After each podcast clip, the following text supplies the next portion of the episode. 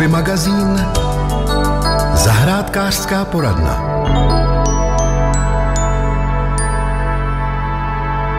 Živé ploty dnes budu probírat s plzeňským zahradníkem Přemyslem Písařem. Jednak do toho pořádně říznem a jednak také poradíme, kdy začít živé ploty vysazovat. Hezký podvečer. Hezký podvečer. Začněme tedy tím řezáním. Je léto, je sucho, je parno, tu a tam sprchne.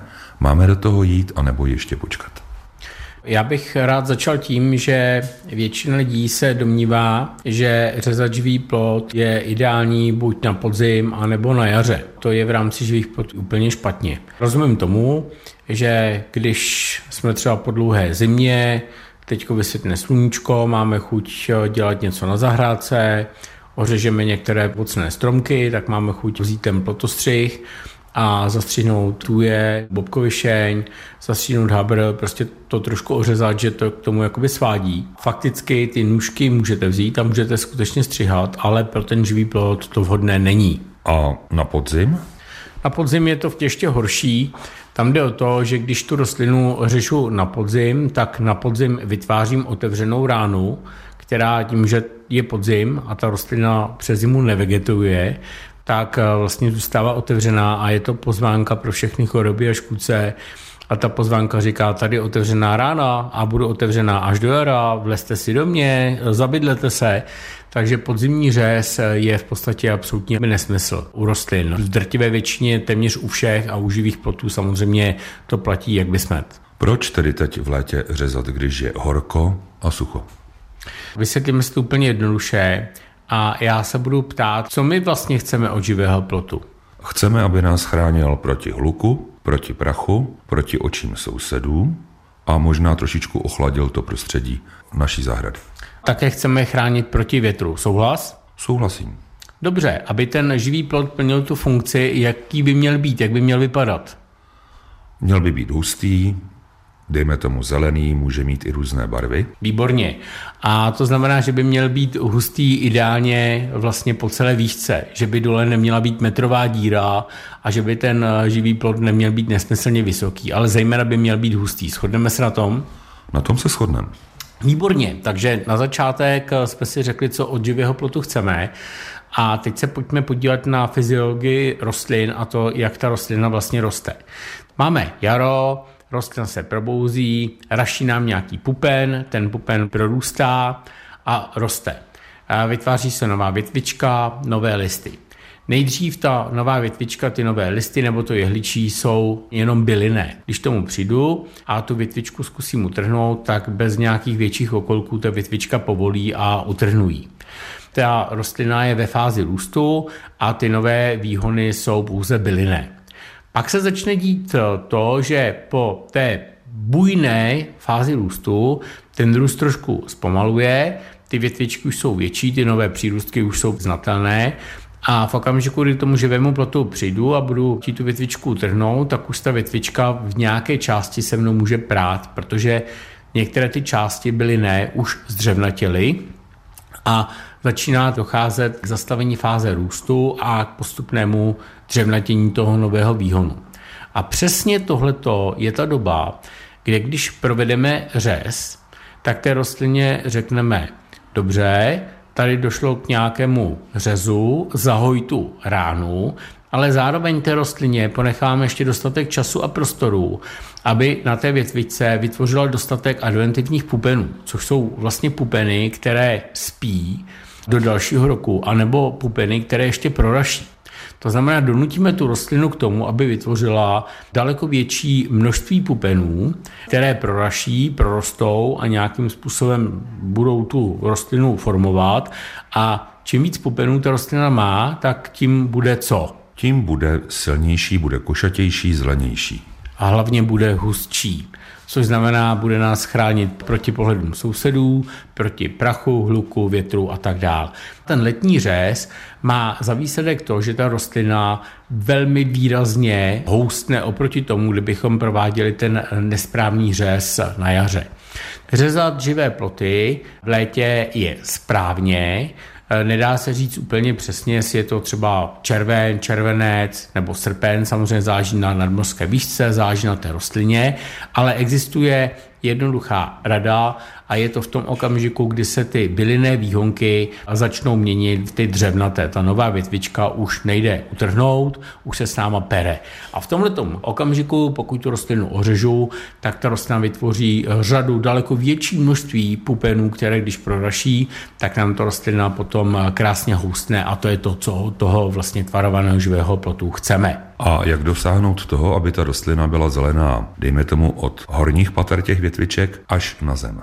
Tak to je skvělá otázka, děkuji za ní. Tady jsou dva až tři základní body. První je ten, že bychom měli vybrat vhodnou rostlinu. Pokud je strejda lesák a přinese mi zbylé sazenice smrku stepilého, který já si vysázím kolem chatky, protože to bylo zadarmo a líbí se mi to, a začnu z toho smrčku pěstovat živý plot, tak se mi velmi pravděpodobně stane to, že tak, jak ten smrček bude přirůstat, tak dole bude vlastně ztrácet ty větve a budou tam díry, které už nezarostou. Protože smrk primárně vodná rostlina na živý plot není. Když ty větve mají málo světla, tak smrk a celá řada jiných rostlin mají tu tendenci vlastně ty větve odstříhnout od toho systému, nevyživovat to, co té rostlině už nic nedává a pak je ten živý plod dole děravý. Chce to vybírat takovou rostlinu, která má vyšší regenerační schopnost a která nebude trpět neduhem, který jsme si popsali například na tom smrku.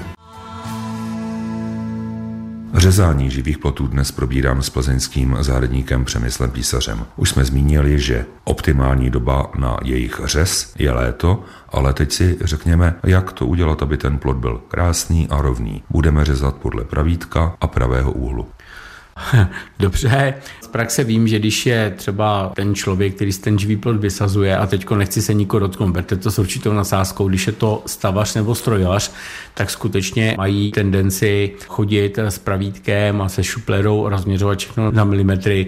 No ale je potřeba vědět, že ta rostlina eh, není jedna jako druhá, že každá trošku jiná. Zahradnicky se u těch živých plotů pracuje trošku jinak. V okamžiku, kdy ten živý plot řežu, tak buď to takzvaně mám v ruce a nepotřebuji pomůcku, nebo si natáhnu třeba provázek.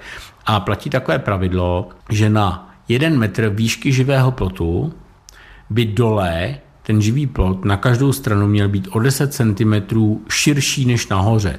Což znamená, neřežeme do obdelníku, ale eh, ten živý plot se nám nahoře zužuje. A je to z toho důvodu, aby se sluníčko dostalo vlastně i na ty spodní větve, aby mohly prosperovat, aby potom ten živý plot dole takzvaně nevyholoval. Samozřejmě jsou různé typy rostlin, některé jsou třeba proti té ztrátě světla v těch spodních partích odolnější, třeba z jehličanů je to tě stejně velmi, velmi odolný.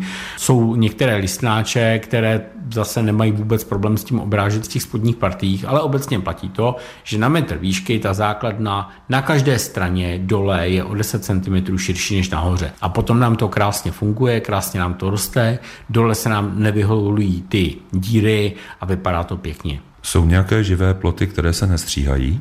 To by mě bavilo. Samozřejmě, že ano. My jsme se teď bavili jenom o tvarovaných živých plotech, ale jsou i takzvané netvarované volně rostoucí živé ploty.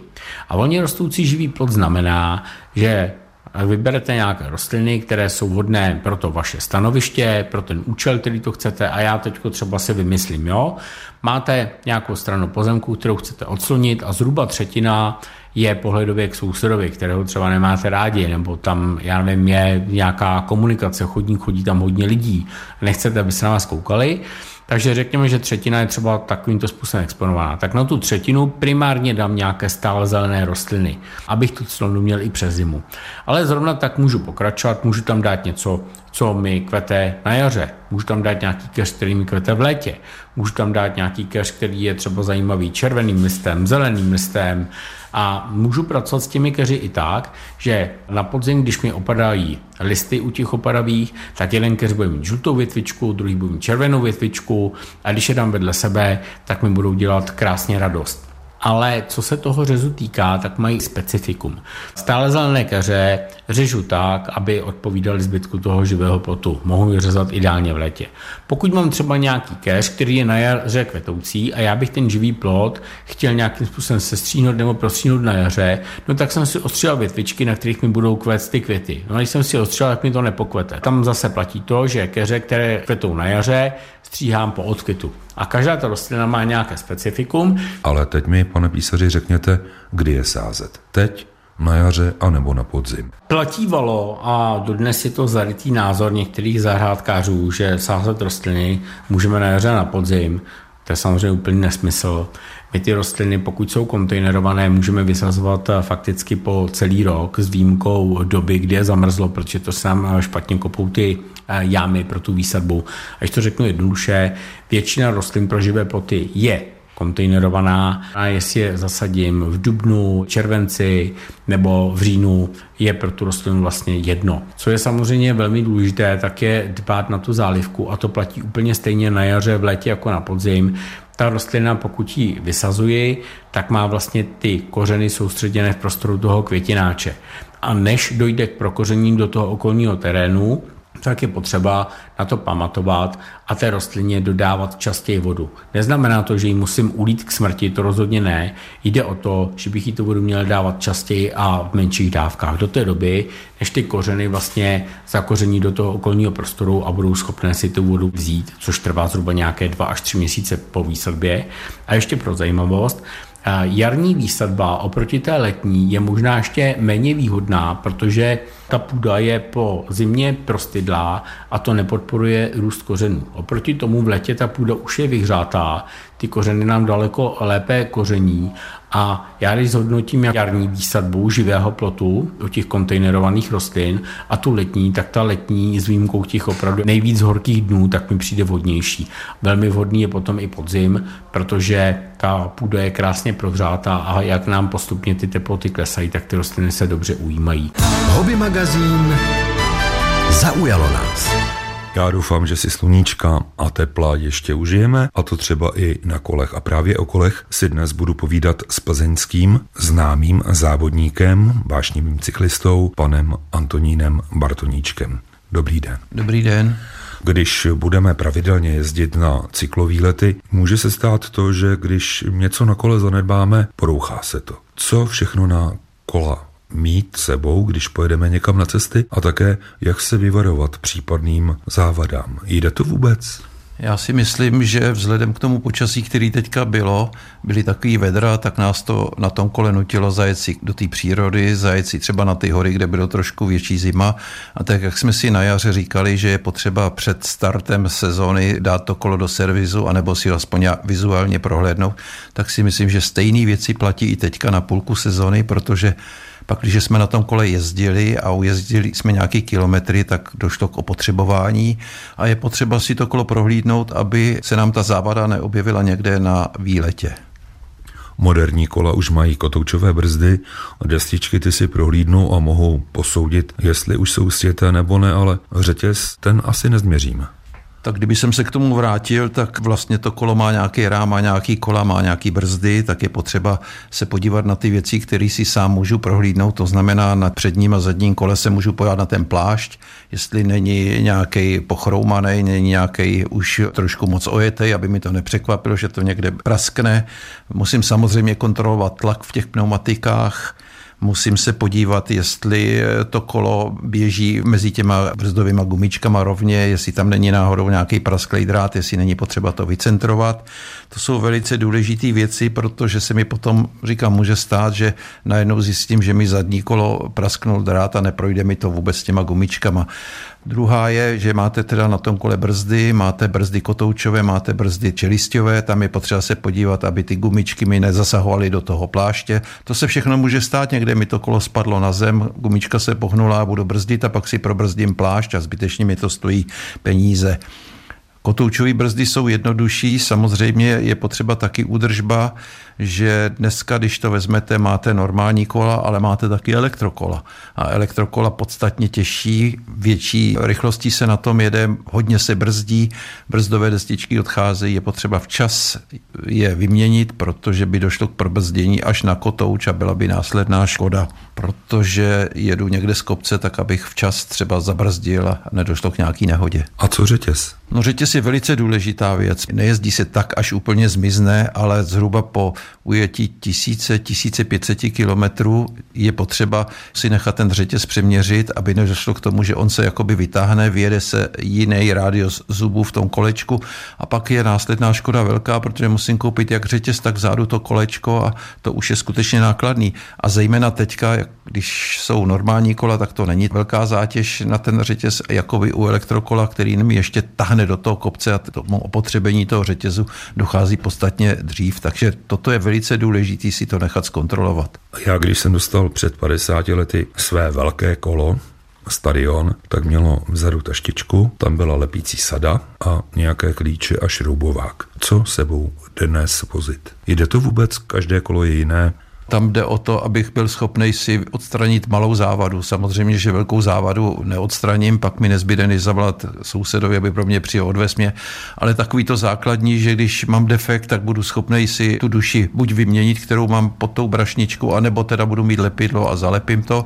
To je taky jedna z věcí, aby když už kontroluju kolo, jsem si zkontroloval, jestli to lepidlo je ještě dostatečně funkční, anebo jestli už mi vyschlo.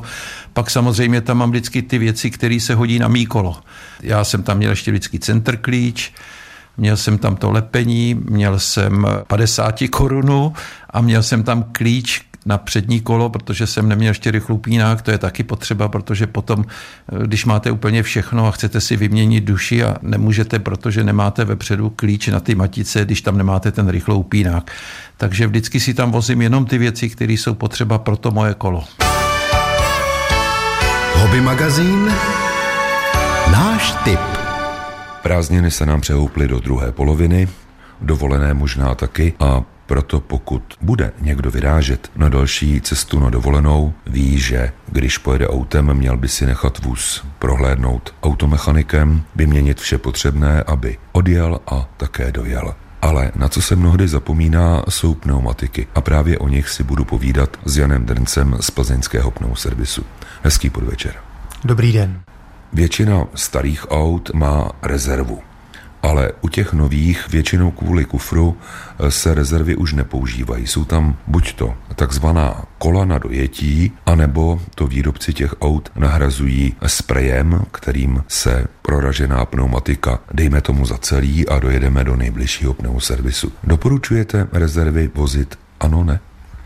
No víte, ono to není ani tak o doporučení. Já samozřejmě bych rezervu doporučil, ale dneska už je mnoho typů a modelů aut, kde tu možnost prostě nemáte, protože rezervu si nemáte prostě kam dát. Ten uložený prostor na tu rezervu v té karoserii není připravený. Zažíváme občas u zákazníků, kteří jsou z toho nervózní, že si prostě pořídí náhradní kolo a když jdou někam dál, tak ho mají položený v kufru, ale standardně od výrobce tam ta možnost není a kolo tam zabírá prostor, ale je to vlastně jediná šance, jak dojet do cílové destinace. Ano, zajistíte si tu mobilitu v případě propíchnutí pneumatiky.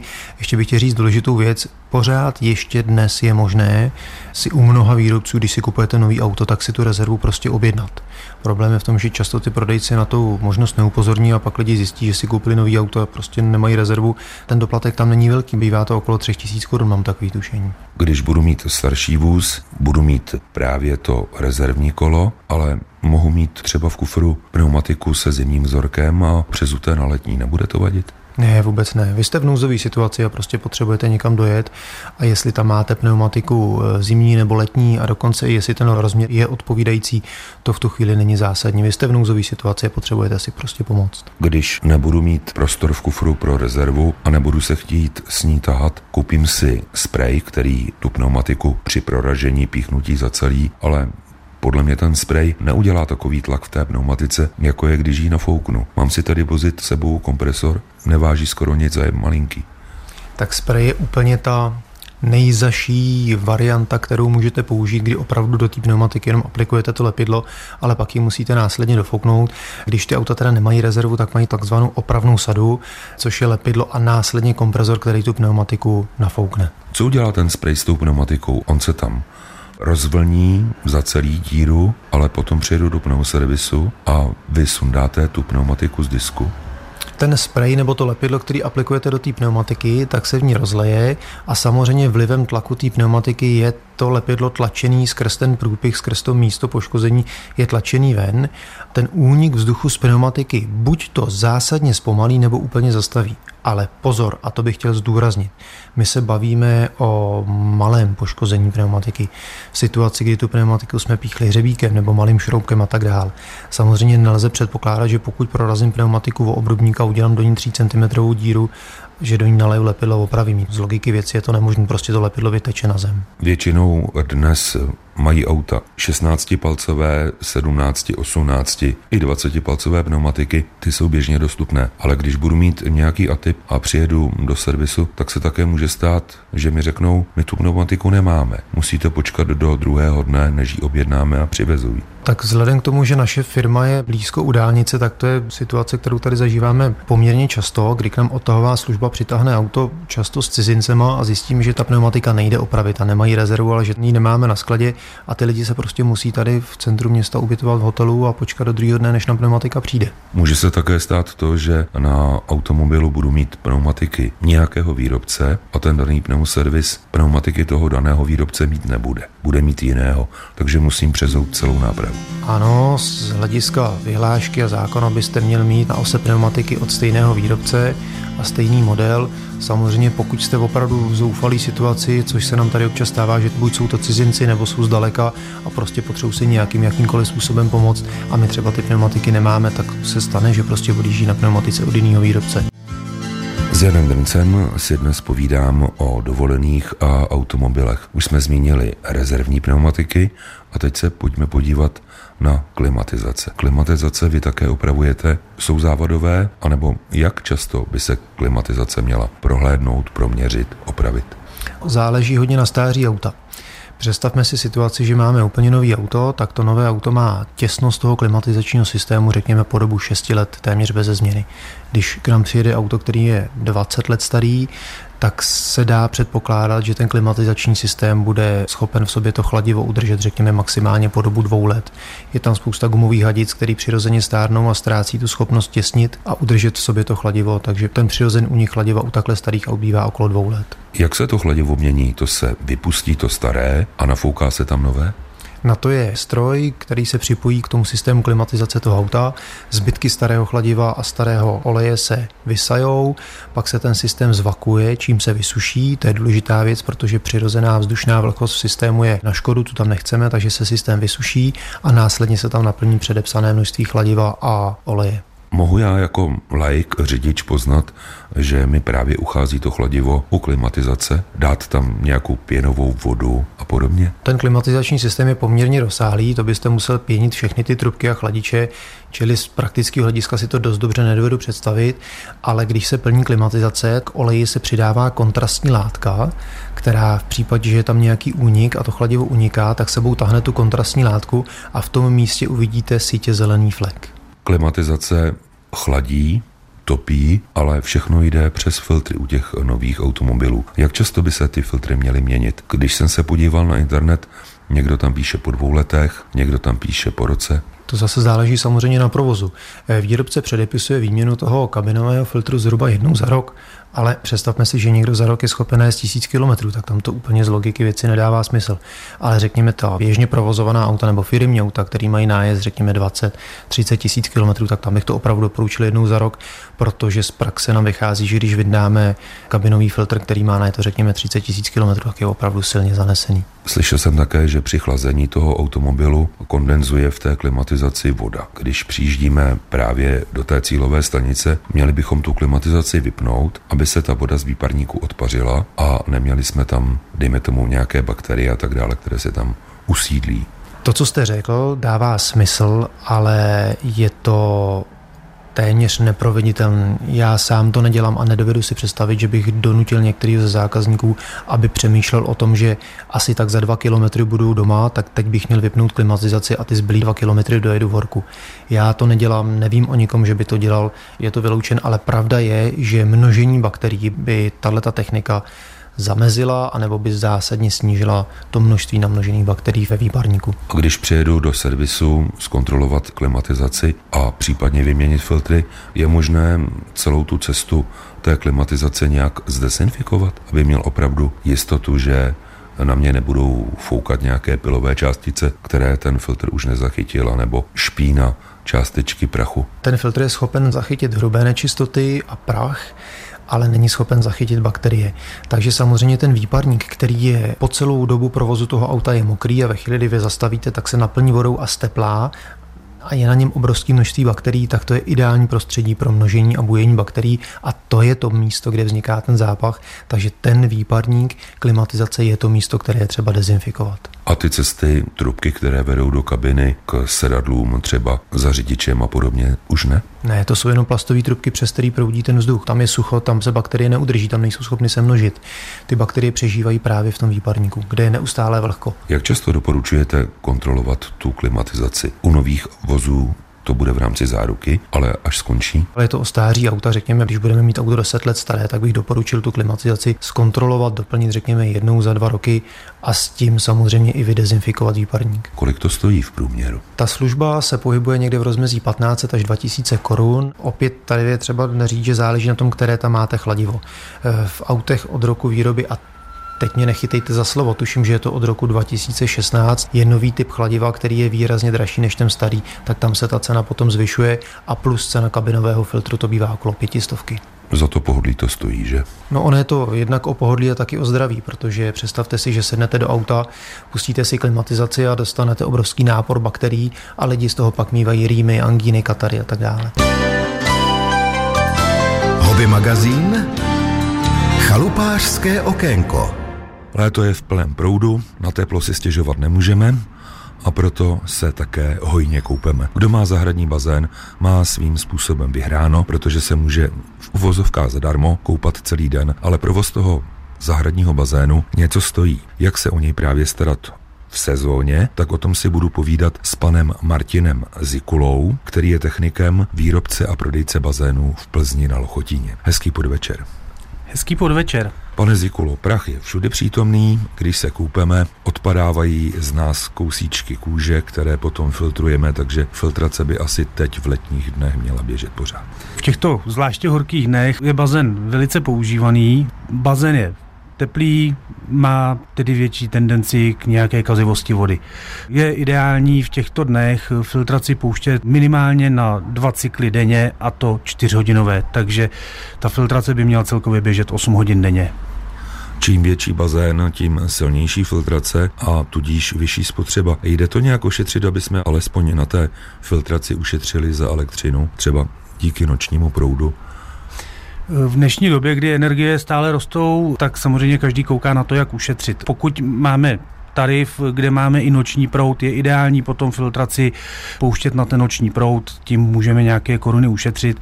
Nicméně pořád platí to, že je důležité, aby ta filtrace běžela, jinak ten bazén neudržíme v kondici, tu vodu neudržíme čistou, pak ho nemůžeme používat tak, jak jsme zvyklí. Dělá se na to nějaká chytrá krabička, aby ta filtrace sepla zrovna, když mám právě ten lacinější v uvozovkách noční tarif? Dělají se spínací hodiny, které se dají koupit v běžných hobby marketech, nastavit na ten váš aktuální tarif, který dan zákazník má. Musí si samozřejmě zjistit, kdy mu ten noční proud běží, kdy mu spíná, podle toho si nastavit i ty hodiny v té filtrační šachtě třeba. To by mi měl říct dodavatel té elektrické energie. Přesně tak, takovou informaci musíte dostat od dodavatele energií. Voda nám také může zezelenat, a to svědčí o tom, že je znečištěná a už ani filtrace nezabrala. Jak se o ní starat? Pravděpodobně chemií? Musíme se o tu vodu starat jak chemií, tak eh, musíme dělat častěji eh, tu běžnou údržbu té filtrační eh, jednotky. Prát písek dle daného typu filtrace, je to vždy popsané v tom návodu té filtrace, jakým způsobem ten písek vyčistit a vyprat a samozřejmě musíme zbát i na obsah chemie v tom bazénu. Čím voda je teplejší, tím je větší spotřeba té chemie. S tím je nutno počítat. Je tedy nutné alespoň jednou týdně změřit obsah chloru v té vodě v tom bazénu a určitě změřit i pH. Vraťme se ale k té filtraci. Jak na té filtraci poznám, že ten písek je zanešený? Je tam nějaký měřič? To, že je písek zanešený, eh, poznáme dvěma způsoby. První způsob, a ten nejjednodušší je, v podstatě na každé filtraci je manometr, který nám oznamuje tlak eh, v tom systému. Správný provozní tlak by měl být mezi 0,6 až 0,8 barů. Pokud nám tento tlak vyroste nad tuhle tu hranici, už je dobré ten písek vyprat, už nám to říká, že je ten písek zanešen.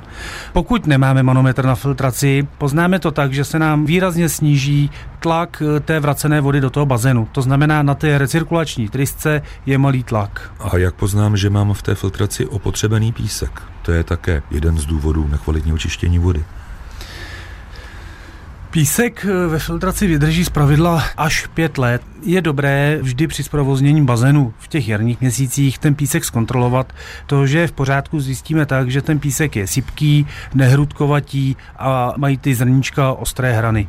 Pokud je ten písek velice jemný, už jsou ty zrníčka takzvaně omletá, anebo nám hrudkovatí ten písek, je to známka toho, že zapotřebí jej vyměnit. Když budeme proplachovat filtraci, tak vlastně přijdeme o část vody, protože to se vypouští tím několika cestným ventilem právě na té filtraci. Je to tak?